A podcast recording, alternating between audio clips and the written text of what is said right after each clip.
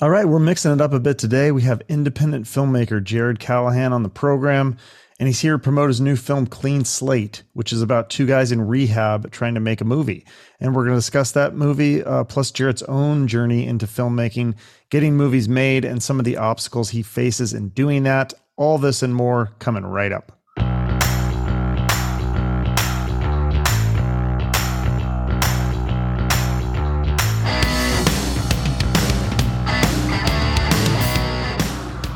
Okay. Uh, well, well, yeah. Welcome to the show. Uh, how are things going? I'm doing well. I'm excited for the film to come out.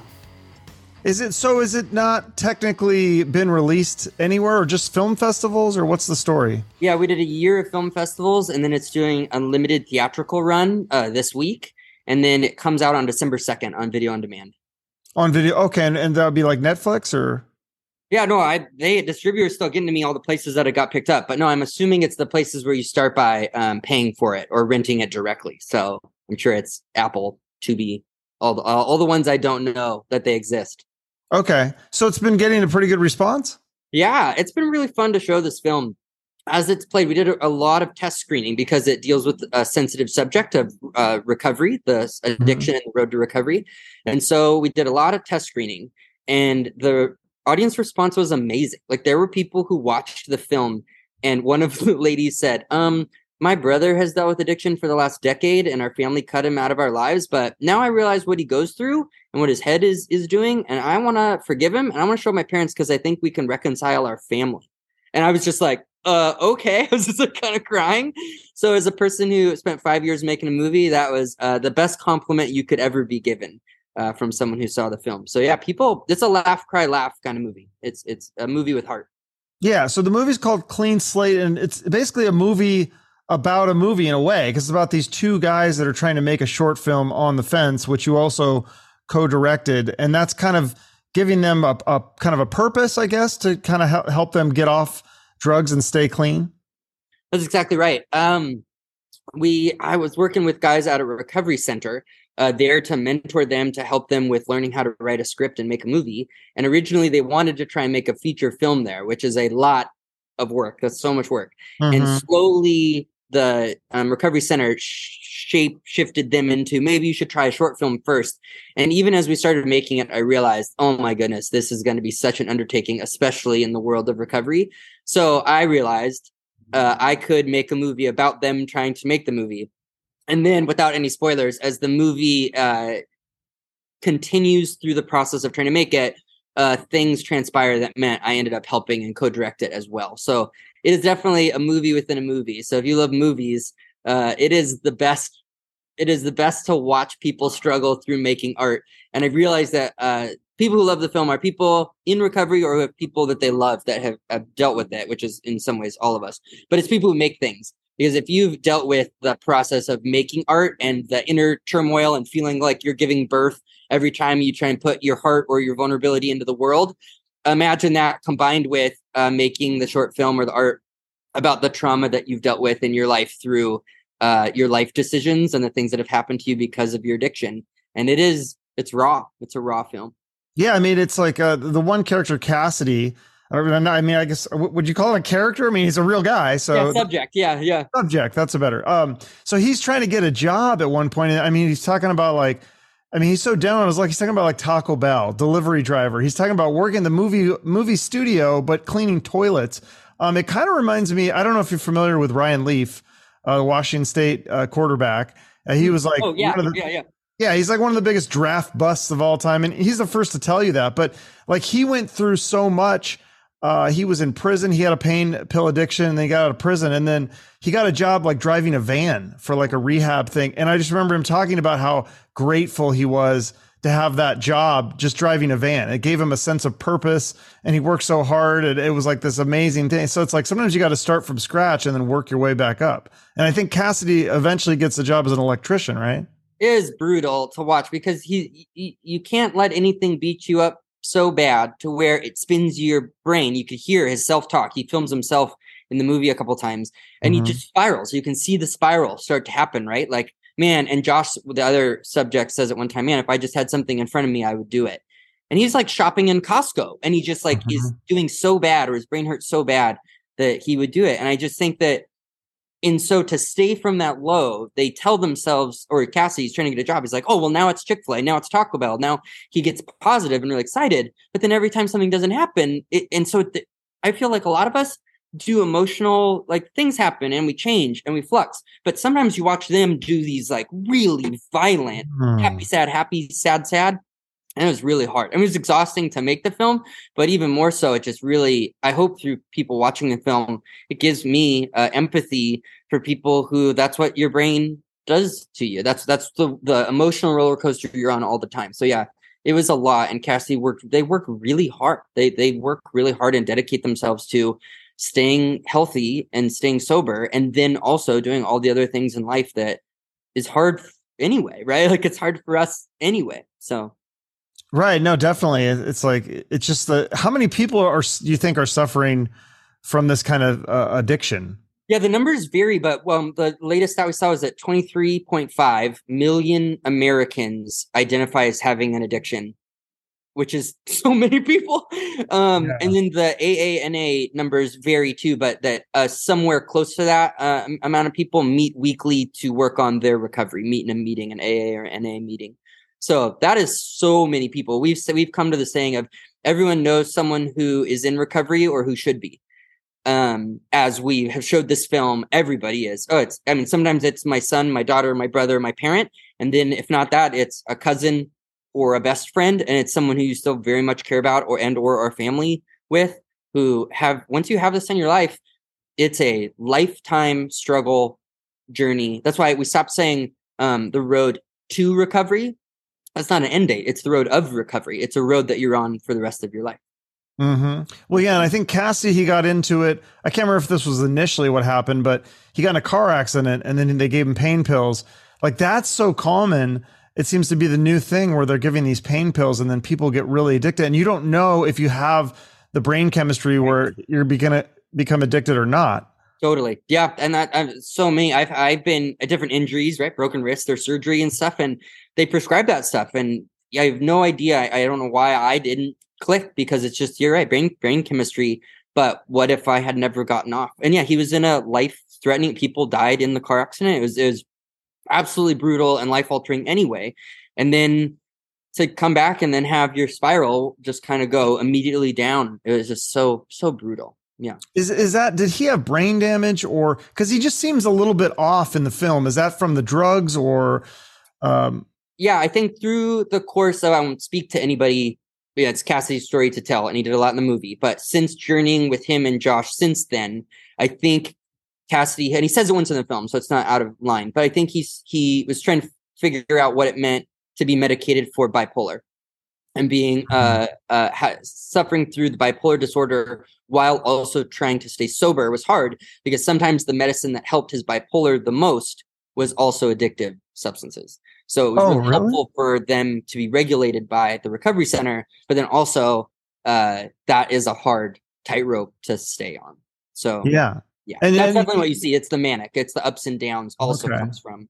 Yeah, is it now? You say you have updates on the, the two guys on your website. How are they doing now? Do we have a current update? Yeah, I don't want to say anything. You guys, you definitely, if you're watching this, should see the movie. Uh, Josh is doing great. Josh is uh, has a wife and they are pregnant. They're going to have a baby uh, next early next year, and they have two dogs, and they're doing great, and it's so wonderful.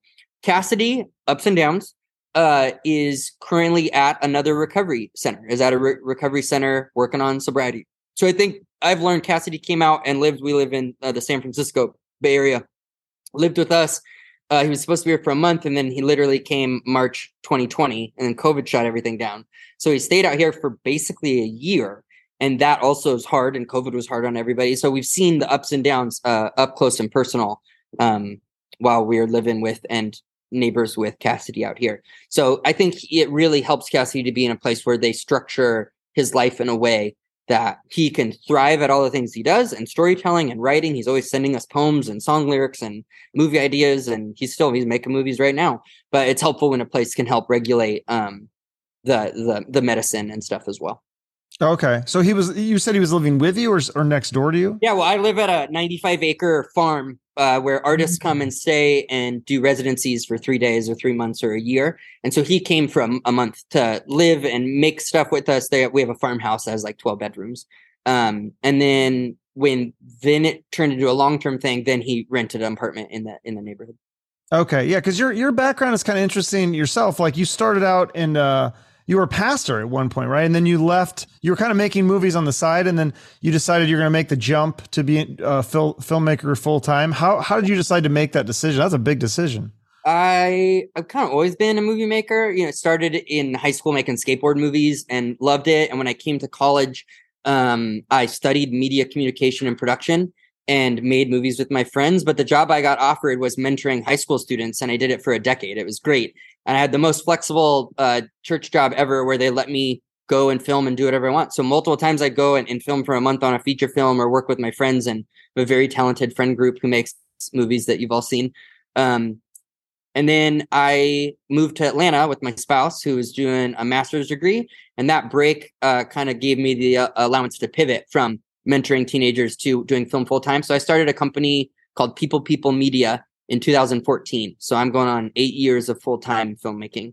And it's been great. And I'm so glad for A, spending a decade uh, investing in people. You can't go wrong mentoring people. But also, so many of the films that I made came out of those relationships. People I knew, or the way that life goes, you just know people really well. And multiple of the films that I made starting out came from relationships that started from that work.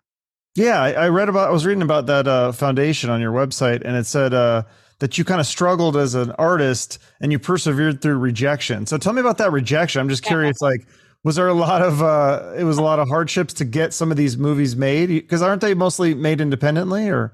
That could be hours of conversation alone. I love it. That's a great question. Anybody who makes things it, it struggles making them alone. But the new biggest hurdle that many of us face is getting eyeballs, getting ears, getting people to mm-hmm. see it, mm-hmm. right? I mean, you make a podcast, same. It's like you make the podcast, you do the same work. It'd be great if 20 million people listen to this podcast, but you did the same work in essence. And I feel that way about art sometimes. Like you can make the best movie ever. I can make it today on a phone, right? That's great. But the hurdle then, it's not just that you made the great piece of work or the vulnerable or the honest story. It's that how do people know about it? How do they see it? And I've been told multiple times, like, we love your movie, but you're not famous and your subjects aren't famous. So what's next? And I've been told that after working on a movie for five years, or my last film was one that was in my life for 14 years. Um, and it deals with a friend who passed away, and it's really it's a great movie. But was that the jazz musician one? Really, big, yeah, yeah. It's called Sometimes yeah. I Shake. It's on Vimeo now.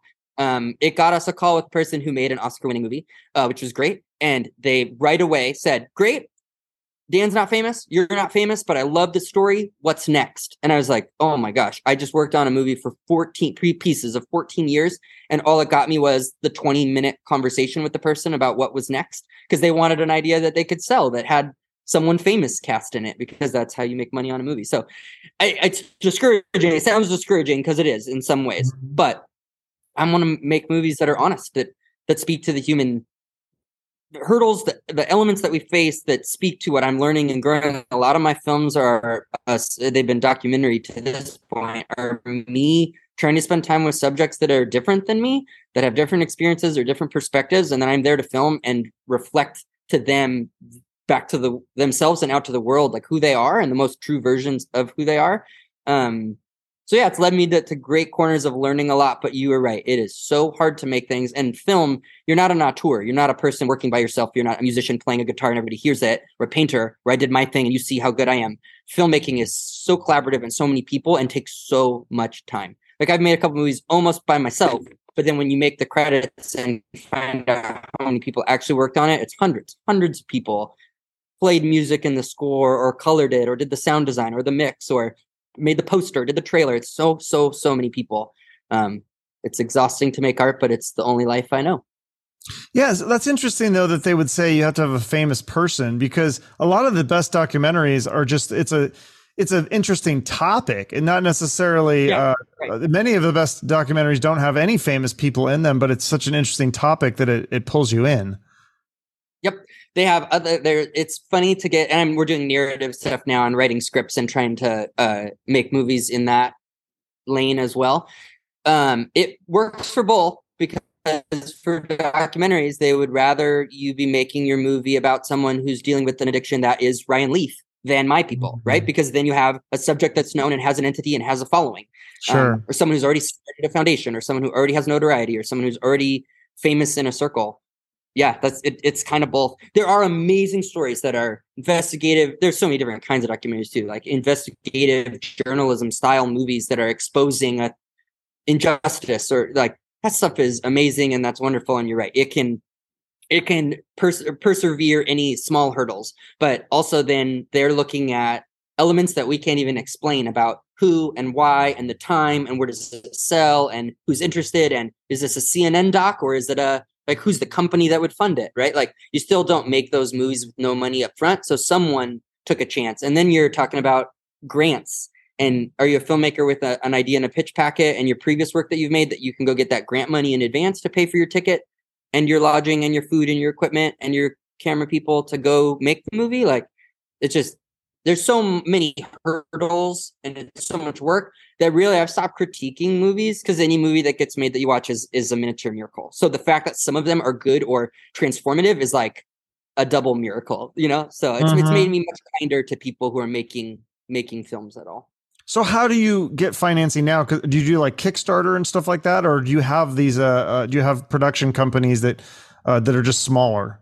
Yeah, every film is different. Uh, grants is the best money because it's free. You don't owe people anything back other than making the movie. Then private investors are great. That's a lot of ours. Is you find people who are willing to do it on an investment. And there's a whole investment package and strategy for how money comes back or hopes to come back. Um, I started a company with People People Media Foundation. We started doing things like hosting artists in residence. We had one last week fly in from Canada and did 10 days writing a script and and doing a test read and workshopping and learn how to pitch and I coached them so they paid to stay. That helps fund what we do. And then um, we do jobs. I, I help people who are young filmmakers get jobs where they've got to level up and work hard, but they get paid jobs, and that money that comes in helps fund our films as well. So every film's different. Also, those meetings, we've been in some really cool meetings, and right now we're designing pitches and making the phone calls to partner with organizations who would want to help their film get made. So, uh, like we bought the rights to a, a, really cool novella called Birds of Massachusetts, and it's hmm. available. And if you can find it online, it's so good. Birds of Massachusetts.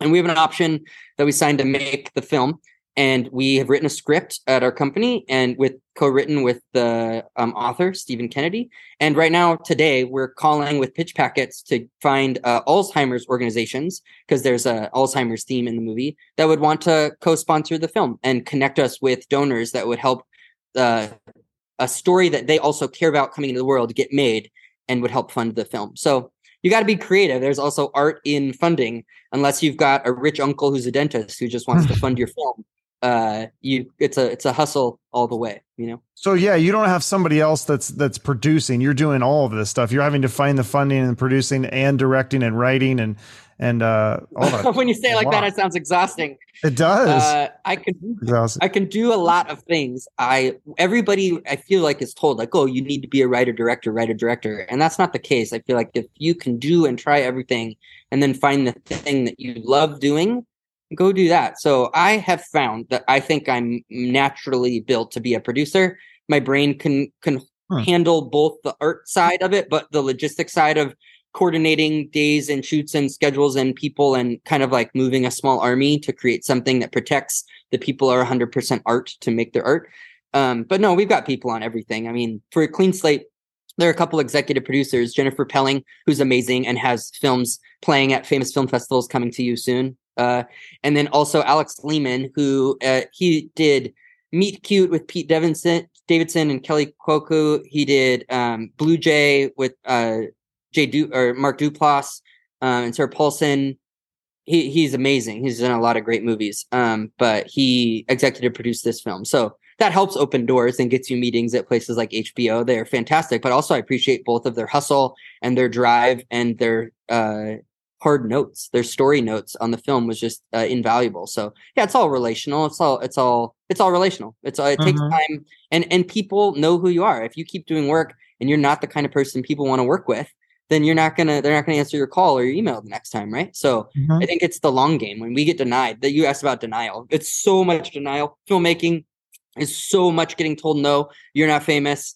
Next project, no, this film doesn't fit in our film festival. No, we don't want to buy your film. That's fine. It's just like I honestly reply to sometimes to those is like, no problem. Understand that you have a great but difficult job, and I hope to send you another film in a couple years. Like, and they always, I'm sure, get chewed out or you know not the best interactions. I know programmers and content um, d- distribution people are always edified by or honored by when I can say, "You do a great job. Thanks. I understand." Like, it's, it's not film is for every festival at every time, and you've got to accept that if you're going to do the long work of making movies for decades. Mhm. So with like clean slate, like what would be the ceiling for that? So that people are saying there's no famous people in it, but if it gets entered into some of these uh, festivals, could it win some awards and then that gets some eyeballs on it? Yeah, I think it depends on well, all the festivals have tiers, right? So if it gets into a Hmm. tier one festival that has uh the industry show up to do this distribution, but that's like five festivals in Hmm. the world, you know. Uh, but that would that would move a needle, right? That's that's great. And I've had great conversations with programmers at some of those festivals and have made the final list. But when you look at what your film is competing against to get into those places, and then Oh. realize that a lot of those films have s- celebrity celebrities attached, um, and or have already signed with companies that help get them in. That's what I, I think. I think we were taught as filmmakers, like if you make a film good enough or it's on your iPhone, it can get in and do all those things, and that's not necessarily how it works. There's just systems, and and there's systems that are rightfully curating and shaping and molding content into the best it can be. But it means that if you're not coming through the right uh, grants or artist support foundation programs, then you're not going to get watched the same way um, as some of those films. So it's not again sounds negative. It's not. I, I've applied to all those grants. I've applied to the Sundance Labs. I've applied to the IFC things. You just keep doing it, but I'm not going to wait until someone else says yes for me to make my new movie. I'm going to shoot the shot, and if you miss or you strike out, whatever uh, metaphor you want to use, then I keep making the movie. And on next movie, Oh, you froze up a little bit. Hello. oh, oh yeah. Can you You're still see me. Mayor? Yep. Uh, you just yeah. So no, uh, I see what you're saying though. It's just so you just keep going, Yeah. and that's just part of the Yeah. the process. You feel like you've you've grown as a filmmaker because I think you started in what like 2012 or something. or That's some of your first movies that have come out. Yeah. Oh, totally. You can see it. I think I've worked long enough now to have a body of work that I can look back at and see both my my style, the things I'm drawn to, but also the lessons I've learned and the through line in a lot of the movies. And like in Clean Slate, one of them is I really care about people who make things and are vulnerable. So most of the movies have a real vulnerable subject at a key point in their life, but they're willing to share with us what's going on. And I think that makes for a really interesting documentary. Yeah, and then you said, did you say five? It was five years to make that clean slate. Like you just kept following these Yeah. subjects. Like how much time do you spend uh, filming them though? We filmed in 2016, most of the film over the summer, and then we did some reshoot dates. So, I mean, all, all told, we probably filmed like multiple months for this movie. Hmm, okay, is that pretty common for most documentaries of that type? Totally depends. I mean, some of the movies are. I want a fantastic movie that came out a couple years ago. is called Boys State, and they film a bunch of high school guys that go to a, a political reenactment camp for a week. They Hmm. filmed for a week, so they did a lot of research and they filmed in advance and they did interviews with the guys in their homes. But they had a full teams following multiple characters for a week. That's just a really intense week. But then they edited for you know you can edit for years to get to the final movie. So it totally depends on and then i know other films that have followed for you know a decade or longer with a person um so yeah totally depends on the film Yeah, what are some of your favorite movies? What have what have what's a, Oh. like a documentary? What what other ones would you recommend that have influenced you? Um the movie that i think influenced clean slate a lot is called american movie.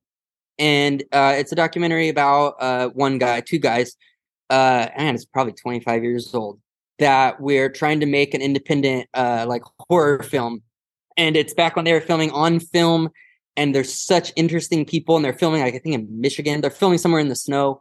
And they are just great characters who are honest who are struggling to make art. And i i need to rewatch that movie because i think it really influences this film i think that's probably my favorite documentary ever made Okay, cool. And then so you said that you have a new movie coming out. What was it called? Birds of Massachusetts? Is that Oh yeah, it's in development. Yeah, but it's a book right okay. now. You can read the book, and, and, yeah, the book exists. It's a novella online called "Birds Birds in Massachusetts" by in Stephen Kennedy. But that's a, it's a it's a great read. Yeah, it's just the pitch. We've got a twenty page pitch packet and a ninety page script, and the pitch packet has you know the budget and the photos and the casting list and the team is all in there. But by you reading it, you get the vibe of what the movie would feel like so as we reach out to get grants or get team members involved or cast or funding, people know what they're going to make. You get the feel of the movie. So yeah, that's. And then is there anything else? Any other projects that you have coming out? Things to watch of ours that we've done that you could still see. Sometimes I shake is on Vimeo uh, right now. So vimeo.com and type in sometimes I shake and that's great. And then our website, People People Media, peoplepeoplemedia.com. If you click on films, it has everything. It has links to everything. A lot of our short films are on there. Uh, my favorite short that I've ever been a part of, I think, is called Saltwater Baptism. Hmm. It was on the New York Times OpDoc and is great. So it's on the New York Times website, but it's called Saltwater Baptism and it's 17 minutes. Is that the really one that was like nominated for a Webby and but you got beat out by Lady Gaga or something like that? Yeah, isn't that rough when you put that in your bio that Lady Gaga beat you for an award? Um, crazy. Bummer. But yeah, it, it's fun. It was fun to see when the nominations came out until we saw her name. And I love that movie. Five foot two is great, but she beat us. So yeah, and then you got you nominated for you were nominated for an Emmy for something. Uh, was it Beneath the Ink? Is that what it's called? That's right, Beneath the Ink. That movie by Cy Dodson was so great, and it follows uh, a tattoo artist that's doing free cover up tattoos for people who have racist uh, tattoos on their body already, mm-hmm. and it's a good film. Yeah, it oh, came out on GQ, I believe. So yeah, okay. that's on there. All the links to everything, our films and all the friends films that we've worked on or supported are all on there. But People People Media is a good way to see a bunch of free quality content. Okay, so it sounds like you've done a lot, and then you have things in the in the future. So do you think that you would? Uh i don't know not necessarily sell your soul but like what these people are saying like we need famous people would you make a movie with a famous person just to get some eyeballs and then make you know it's like uh what, what's that movie is it Jay and Silent Bob or one of them where he's like, you do the blockbuster and then you do the art house movie. Like, that's so funny. Yeah. Um, we haven't sold our soul yet. And we have a bunch of pitches and we just started pitching like companies that we really believe in. Like they are ethical, wonderful, treat their employees great, and they're people that we would do work with, but they can mm-hmm. afford to pay us real salaries. Mm. So we would do that first and keep making movies like Birds in Massachusetts. But eventually, no, I'd rather do something else. Like I don't know what anyone would offer me that they think I'm the kind of person that they'd want to make something like that. Because yeah. my work at this point speaks for itself of no, I make really quality, people focused, character, vulnerable films. And if I can keep doing that, then that's what I'll do. So. Yeah, but but there's there are famous people. There's got to be a famous person that you're interested in, like Jack White. You like Jack White? Would you do a movie Jack, about Jack, Jack White? Oh, yeah, he's great. Also, but that's the thing. If I'm working with Jack White, that guy is so gritty, cares about the art. Like I went to a concert in Nashville that he did where he's from Nashville and they came out and they said like everybody we're just here everybody take out your cell phones and turn them off. If anybody near you takes out a cell phone during this concert, you can punch it out of their hands. We're all going to be present. We'll take photos and you can get them for free online. And then it worked 10,000 people didn't have their phones out and it was like I got goosebumps. It was like one of the best concerts I've ever been to. So Jack White's the kind of person that I'd say, oh no, I do want to work with that. I don't want to work with people, and there are lists of them, and we know some of them that are celebrities that are turds. They're like, not, it's not exactly, it. yeah. Like right. it's not worth my life to connect to someone where then you have to spend all this time and reshoots and publicity, and mm. it's too life's too short, man. Like I, I it's just, it's not it's not enough not enough life for it. So right. So that's what I'm saying. That'd be a win-win. If it's somebody famous that they want, yeah. and it's somebody famous that you like too, then that's the perfect. That would be the perfect combination. Awesome. And we'll keep doing that, and we're going to keep attaching to people like that. And then as they make things that are better, or we get invited to make anything like with Alex and Jen, our executive producers, they're the best. And anytime we could work with or for them again, we will and they both are climbing the ladder and make great stuff. So okay. yeah, well, yeah. cool. Well people can follow you and uh, check out the website. Oh and then uh, i always end with a charity. Is is your uh, foundation is that a charity? Is that a nonprofit? It is. donate? Okay. Yeah people people media foundation it has a donate button. If you donate then it means we can uh, host people artists that couldn't afford to come otherwise and we focus normally on a local and diverse artists uh, that are looking for space to come be on the land, be near our animals, have their feet in the creek, and make their their art. So We'd love, yeah, we'd love that. People People Me- Foundation or peoplepeoplemedia.com is the foundation. Amazing. Very cool. Well, thanks so much. And uh, we'll look forward to seeing your uh, future movies that you come out with. Appreciate it. I hope everybody who saw this enjoys Clean Slate and shares it with someone who you think will love it. I would really Yeah. appreciate it. I'll put your website in the show notes. And then, yeah, you said it will be out on on demand s- soon, December 2nd. December 2nd. Perfect. All right. Thanks. Thanks. See you later. Bye bye. Jared Callahan, filmmaker. Uh, check out his website, follow him on social media. The latest film, again, is called Clean Slate, and it should be available for on demand and hopefully eventually will be for free on streaming. Uh, you can support Jared by watching his films, and you can support both of us by sharing this episode on social media. That really helps spread the word and with the algorithm and all that stuff. So I appreciate all your support. Have a great day and shoot for the moon.